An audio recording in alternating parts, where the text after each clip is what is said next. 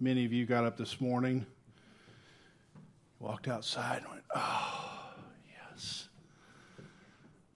Just some something about the cooler air, you know, had an effect on your mind, on your heart. And my hope is that when those kinds of things happen, uh, you are reminded you need that same sense for your soul. And maybe just singing that song was one of those moments where you just go, okay, I know, I know this song, I know the truth. I just want to let it sort of blow into my soul like a cool wind. So, so grateful for you, Jesse, and the worship team this morning. Uh, today we're going to be in Luke chapter 16.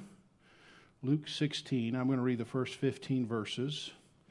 And for the next two weeks, I want to circle back to the Gospel of Luke. Most of you will remember that last spring we concluded a long series in Luke, but in order to sort of fit the series so we got to Luke at the right parts of Easter, I had to skip over some passages that at some point I thought I would come back to. And I'm coming back to two of those passages Luke 16 today, Luke 17 next week. And these two passages happen to deal with two of the most challenging features of Christian discipleship.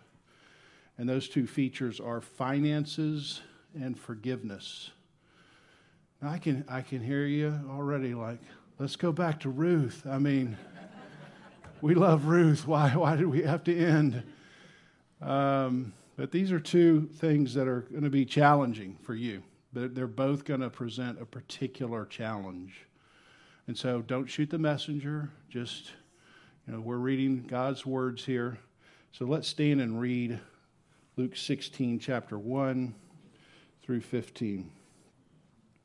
Jesus, talking to his disciples, said, There was a rich man who had a manager, and charges were brought to him that this man was wasting his possessions. And he called him and said, What is this that I hear about you? Turn in the account of your management for you can no longer be manager. And the manager said to himself, What shall I do since my master is taking the management away from me? I'm not strong enough to dig, and I'm ashamed to beg. I've decided, I have decided what to do so that when I am removed from management, people may receive me into their houses. So, summoning his master's debtors one by one, he said to the first, How much do you owe the master? He said, A hundred measures of oil. And he said to him, Take your bill, sit down, and quickly write fifty. Then he said to another, How much do you owe? And he said, A hundred measures of wheat. And he said, Take your bill and write eighty. The master commended the dishonest manager for his shrewdness. For the sons of this world are more shrewd in dealing with their own generation than the sons of light. And I tell you, make friends for yourself by means of unrighteous wealth so that when it falls, when it fails, they may receive you into the eternal dwellings. One who is faithful in very little is also faithful in much. One who is dishonest in a little will be also dishonest with much. If then you have not been faithful in the unrighteous wealth, who will entrust you to true riches? And if you have not been faithful in what, what is which is another's, who will give you that which is your own?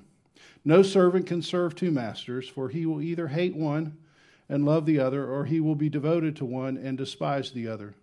You cannot serve both God and money.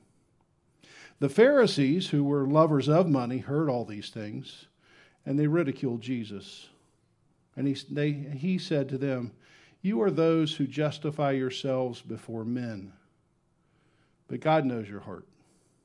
For what is exalted among men is an abomination in the sight of God. You may be seated, and let's take a moment to reflect on God's word.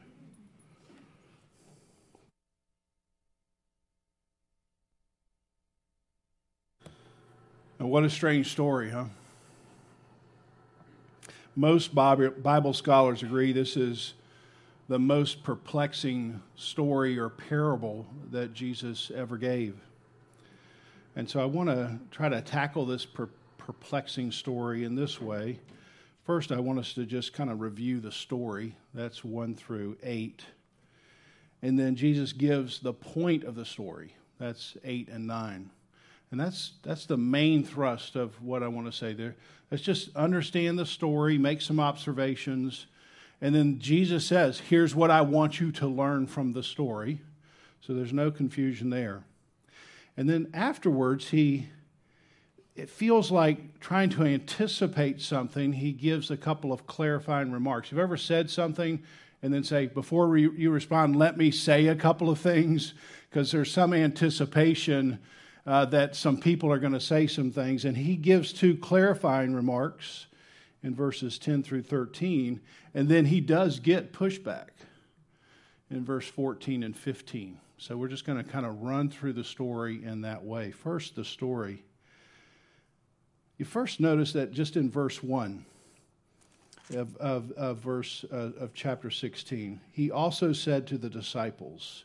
So this is Jesus circle. There's still people around, but he's he's targeting a bit of a different audience. He's now in his small group. If you look back at chapter 15, verse 1, now the tax collectors and sinners were all drawing near to him. So he's first of all sort of in this open air, you know, evangelism teaching thing. And he's just saying, hey, everybody can benefit from this. And then he kind of brings his small group in, the disciples saying, hey, I, I, want you to know this particularly. So, if you consider yourself a follower of Jesus today, if you're a disciple, then this is particularly targeted to you, to me. The story itself is pretty straightforward. A rich man hired a financial manager. Not unlike today, you get a certain level of assets and then you need some help you need a fund manager. You need a stockbroker. You need somebody who's looking out for what you're putting into a bank account. And so this rich man has a financial manager. And the word manager here in the Greek is the same word that we would have as a steward.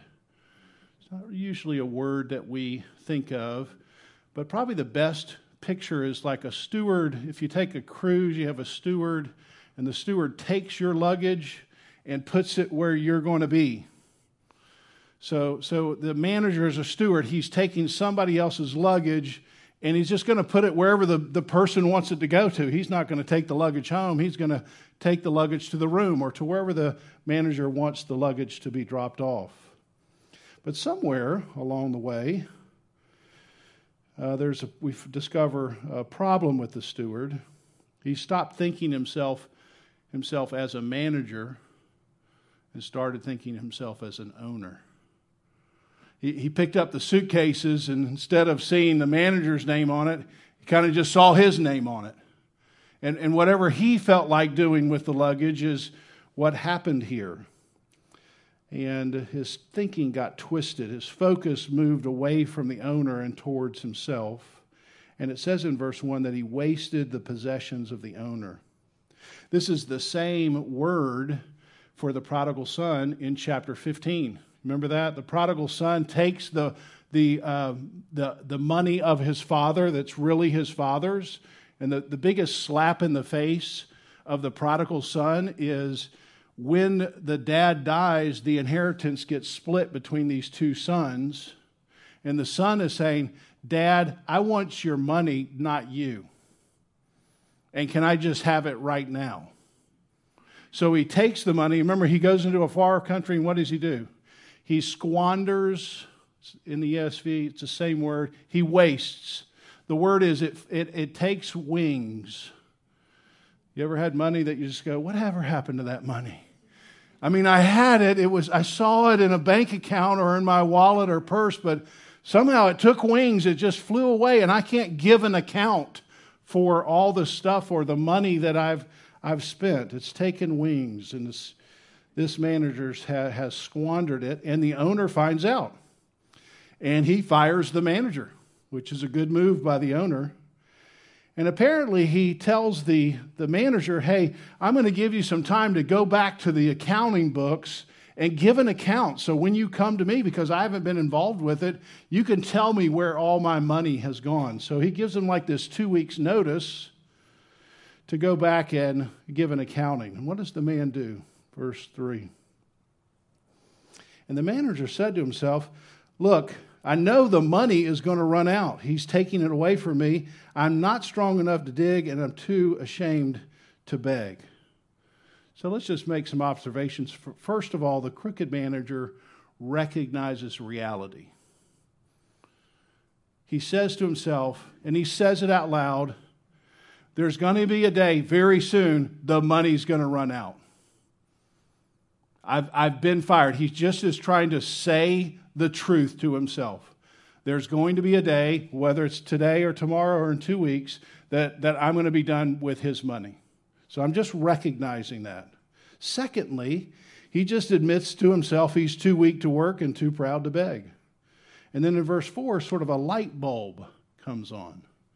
Okay, I've decided what to do. This, the way of this thinking is Jesus is bringing the audience in. Okay, he's made some kind of scheme, some kind of decision. When I'm removed from the management, maybe when the money's taken away, I need to do something so that people can receive me into their home. I need to help some people out right now in this little window so that when the money's gone, they're, they're still going to be around to give me some help. That's the idea here. And so he calls in clients one by one and he cuts their bill, sometimes in half. Hey, you owe, and these are all large sums of money. You owe $100,000, make it 50000 Well, the, the client doesn't have any idea what's going on. He's like, well, absolutely. How would you like somebody to come in and say, Can we just cut your bills in half today? Would that be okay with you? Would you ask a lot of questions? No, I'm good with that. I mean, where's the signature line, right? And so they sign away and they're like, hey, they're so happy because they've saved themselves maybe years of debt.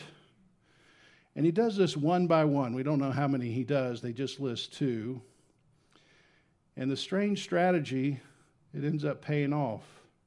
The manager can look into the future. This is the key part of the story. He can look into the future and he can see that there's going to be a time when the money doesn't matter.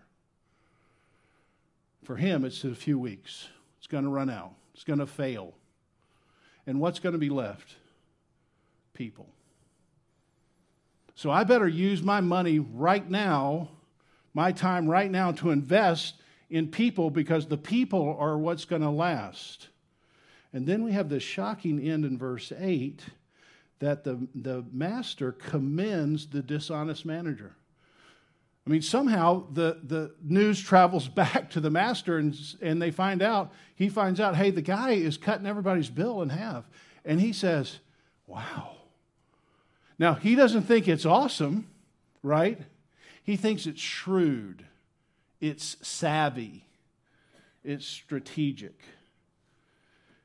And it turns everybody around in the story. The disciples are just trying to figure out what is he talking about. And here's what one commentator says it cannot mean that Jesus advocates dishonest business practices. The point is, and here's the key the point is the man used the resources under his control to prepare for his own future. Do You hear that?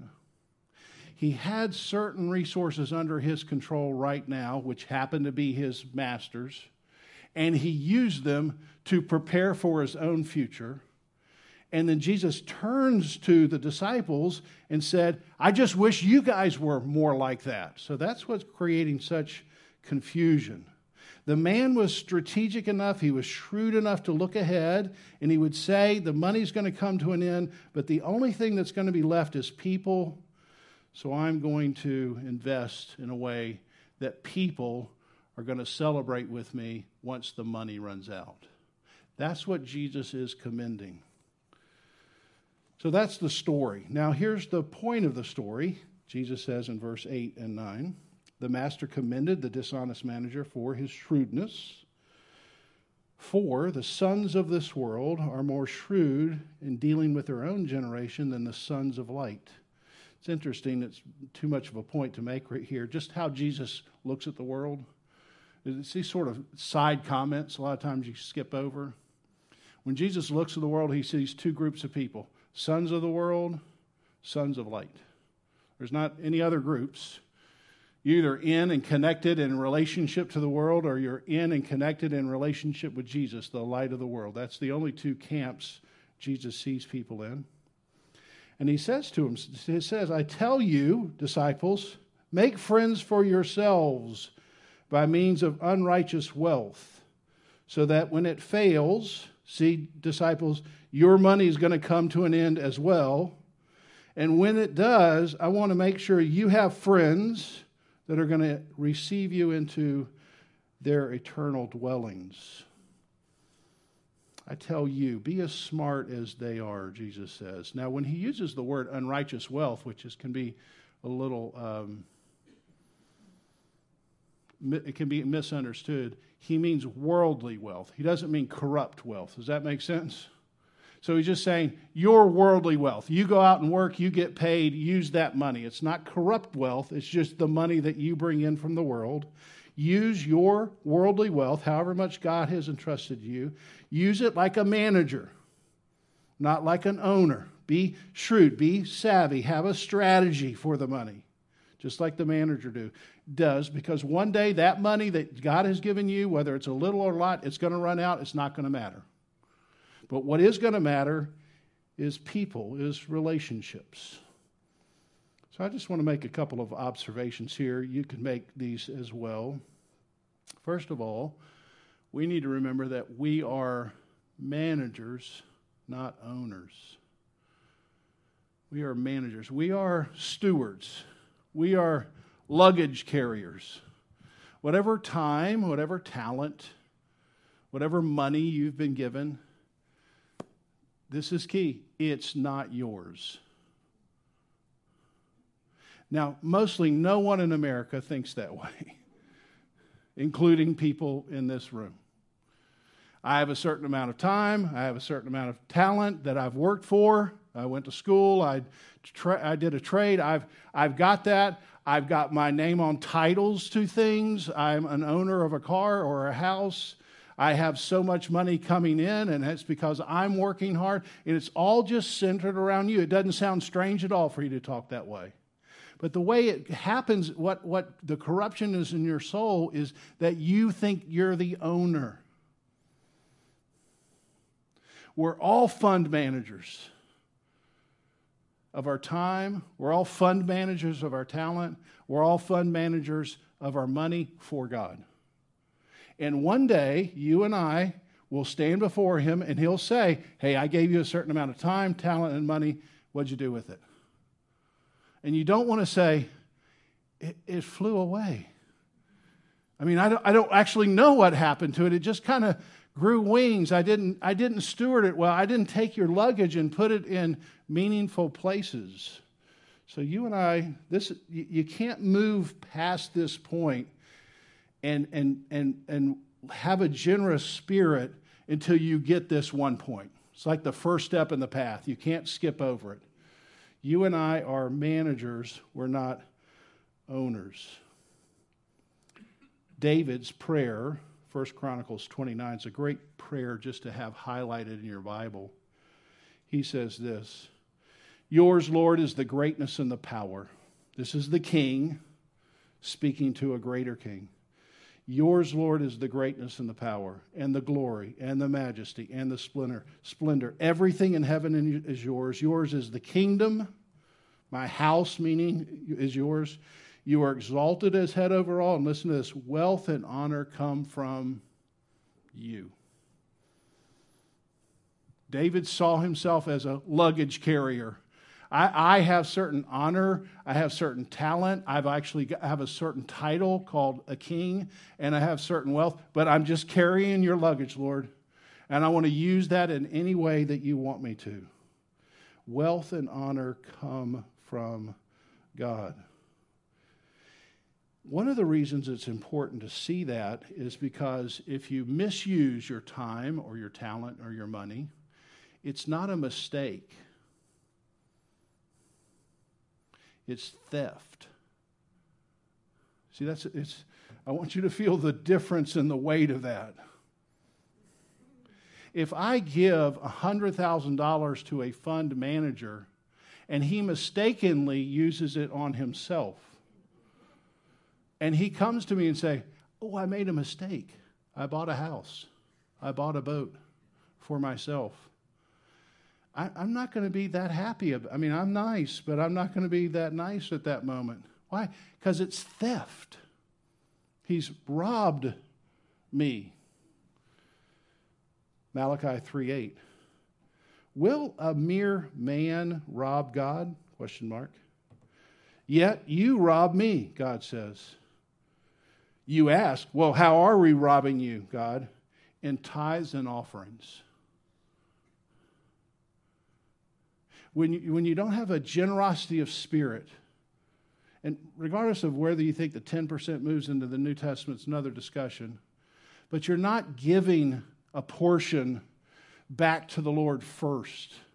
Your tithe, the thing that you really should say, God, you're, you're, how about this as a fund manager? I'm going to give you $100,000, and in the end, I just need $10,000 back. You keep 90. Would you do that?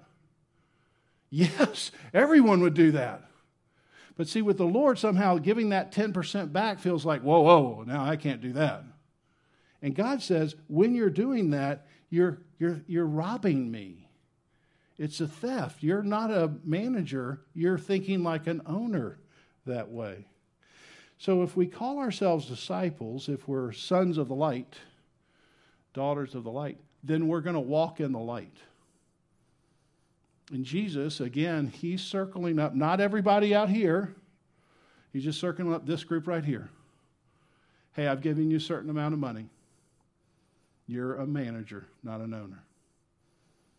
One day I'm going to call you and me to an account for all the dollars I gave you. If you make $25,000 a year for 40 years, then you're going to manage $1 million for the Lord. And almost all of us here are not going to be at $25,000. Think about that. I have a million dollars in my luggage that God's handing to me, and He's going to say, Okay, I'm going to, I'm going to be looking for that. What did you do for it? Where did you put it? How did you use it?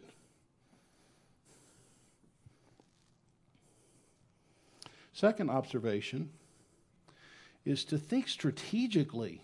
So don't just not just don't just shift your thinking from from manager to, uh, to own or owner to manager, but then sort of think strategically, like the crooked manager did. Look into the future and ask yourself, what's going to be valuable in eternity?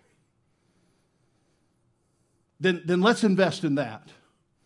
And what does the parable say is going to last through eternity? Money? No. What's going to last? Friends, people, relationships. See, the crooked manager could see into the future and say, the money's going to run out, but the people aren't going to run out, so I'm going to invest in the people right now in a crooked way. And Jesus isn't asking us to do it in a crooked way. He's saying, just notice the shrewdness of this guy's work. He's investing in people because for all eternity we're going to be together. And you want to be have a lot of friends that can welcome you into your eternal dwelling. Look at uh, just look back with me at Luke 14 verse 12. Again, Jesus is telling a parable. When you give a dinner or a banquet, don't invite your friends or your brothers or relatives. Because what's going to happen is you're going to invite them, and then they're going to feel guilty. And then they're going to say, Well, you come over to my house next week. That happens, right? No, when, when you're going to give this stuff away, your time, your money, invite the poor, crippled, the lame, the blind, and you will be blessed because they can't repay you right now.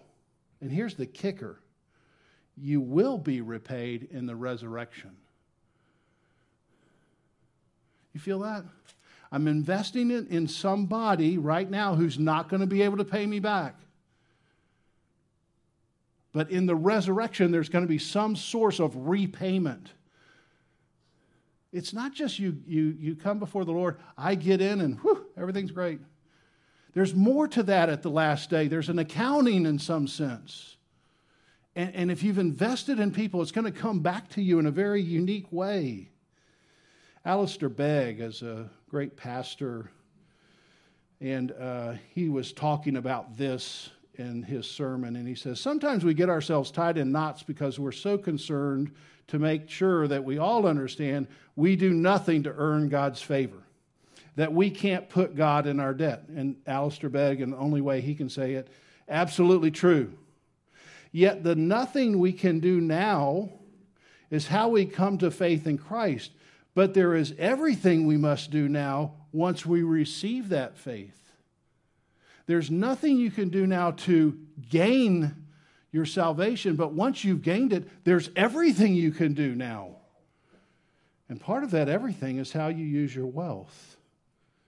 I don't know if you remember sweet Sarah Messer. Sweet Sarah Messer, she sat on the very back row with her friend Nanette, just like every good Baptist that comes to Christ community. They all fill up the back. Sweet Sarah sat back there, very encouraging. She had breathing problems, so eventually she couldn't come to church. And she would call me in the middle of the week and give me encouragement about my sermon. And one day, towards the end, I actually called her, and her caregiver answered and said that Sarah was asleep, but the caregiver wanted to thank me personally for my sermons. And I was like, Well, thank you. And I said, Well, why particularly? Well, when Sarah's restless, when she puts one of your sermons on, she falls right asleep. and I think she meant it as a compliment, but it was a big slice of humble pie right at that moment for Pastor Paul.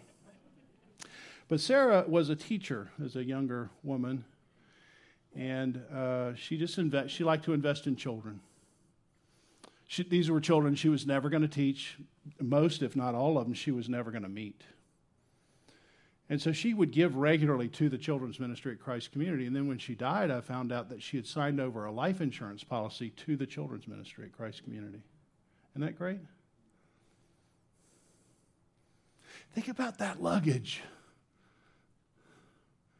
Think about her taking that resource and saying, I'd like to put it for, to work for the Lord here. That's just so powerful. And, and Jesus, when he's talking, he's not saying you're just going to have treasures in heaven, which he does say at another point. No, he's specifically describing the treasure. He's describing it as friends, as relationships. Michael Wilcock, who wrote a commentary on this passage, said, Although your wealth, talent, and time belong to this life only, although your wealth, talent, and time belong to this time only, what will happen to you then?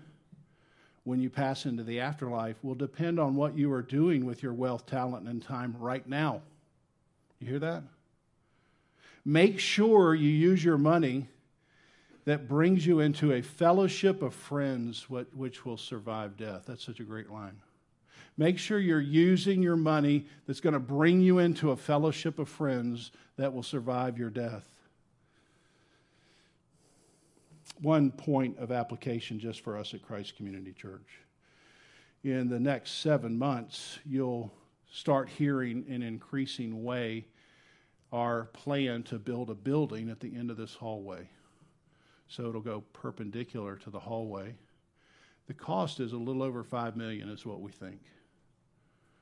And so we're going to have a capital campaign probably in April and May, and then we'll break ground in August or so of next year. And then a year later, we'll move into that building. That's our hope. That's our plan. That's our strategy. And between now and then, I'm going to ask you to consider to give sacrificially. To take some luggage that's not being used somewhere in your port- portfolio and say, Would you bring it over here for God's purposes. And I can already tell you how I'm going to ask you to think. I'm not going to ask you for a specific amount. I'm just going to say, just when you go home, think as a manager. Just think as a, I'm, I'm managing. I don't know how much you're managing. You don't know how much I'm managing, but just when you go home and you talk to the Lord or you talk to your spouse and the Lord, just say, hey, we're managers. What would God want us to do? Think strategically. Because we're not, we're not just investing in a building, we're investing in people. We're going to double the tutoring program. We're going to have more adult Sunday school rooms. We're going to have more children's ministry. We're going to have half a gym at the end of it so people can come and be a part of this bigger community. There's all kinds of ways the building is going to be used for us and the community. And we want to think strategically and we want to think relationally. Don't, don't give to bricks and mortar, give to, to people, some of whom you won't ever see. So you're not saying, oh, I, I can't wait to have a gym because I like to play basketball. I mean, think, think about the people you're never going to see. Think about Sarah. Life insurance policy paid out. We got the money. We have a tutoring program. We have children's ministry. And someday, some child is going to grow up and meet the Lord, is going to come into heaven. And after they, he or she, meets Jesus, they're going to say, Can you point me to Sarah Messer? This is going to happen. Well, why, why Sarah Messer? Because she gave, and I know she doesn't know me.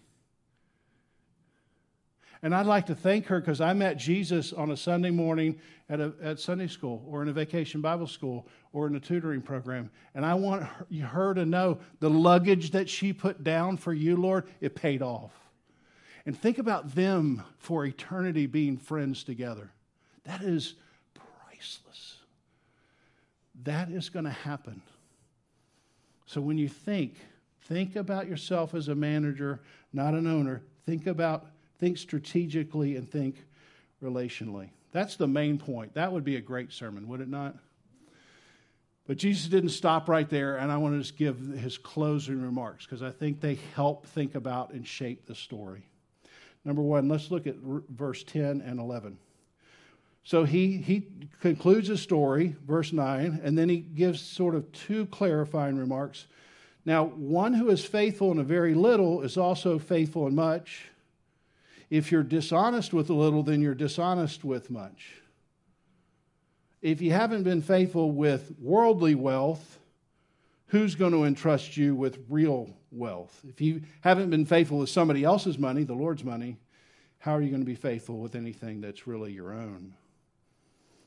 And I think what Jesus is clarifying here, and it might be helpful for some of us to hear, is I think he has a sense of people hearing this and mumbling something like this Well, I haven't been given very much to manage.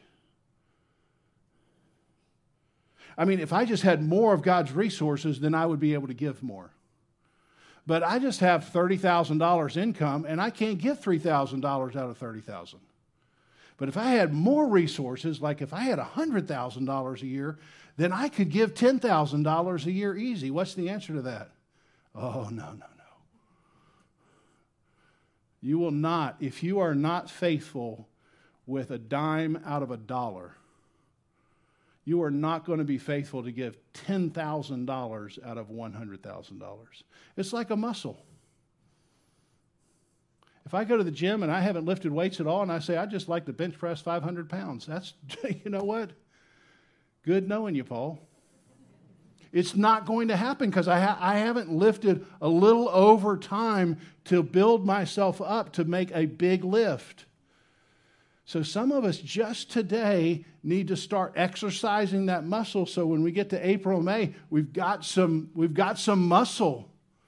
Instead of saying, oh my gosh, I've just never done anything like this. Second thing he says in verse 13 is you can't serve two masters. Now, this could be a whole sermon. But I think just what I want to point out here is that money desires, Jesus understands, money desires to be your master. And we'll see in the next verse, and your lover. Money itself is a neutral thing, but it, it, exerts, Jesus understands, a certain kind of power, a certain kind of influence that's unlike a lot of other things. And the way it says is, I'd like to have a monogam- monogamous relationship with you. I don't want you to think about anything else. I'm like a lover. I don't want to ever be kicked out of bed. It has that kind of power over us. And again, He's talking to the disciples. He's talking to people who've seen him walk on water. He's talking to people who've seen him heal him. He's talking to people who say they're sons and daughters of light. He's talking to people in the inner circle. This isn't people way out here that make tons of money and don't give it away. He's talking about this group. Be careful, this group. It has the power. Has the power to make you think you're an owner. Has the power to become your master has the power to become your lover. Finally, he gets pushback from the, a group of people who have apparently been listening in on Jesus' lesson, and they feel the need to respond, and not just respond to ridicule. But here's the sad part. Did you notice who responded? Religious people. It wouldn't be at all surprising if it was just some secular business person, right? Give away some money. I mean, just know that nobody's surprised by that.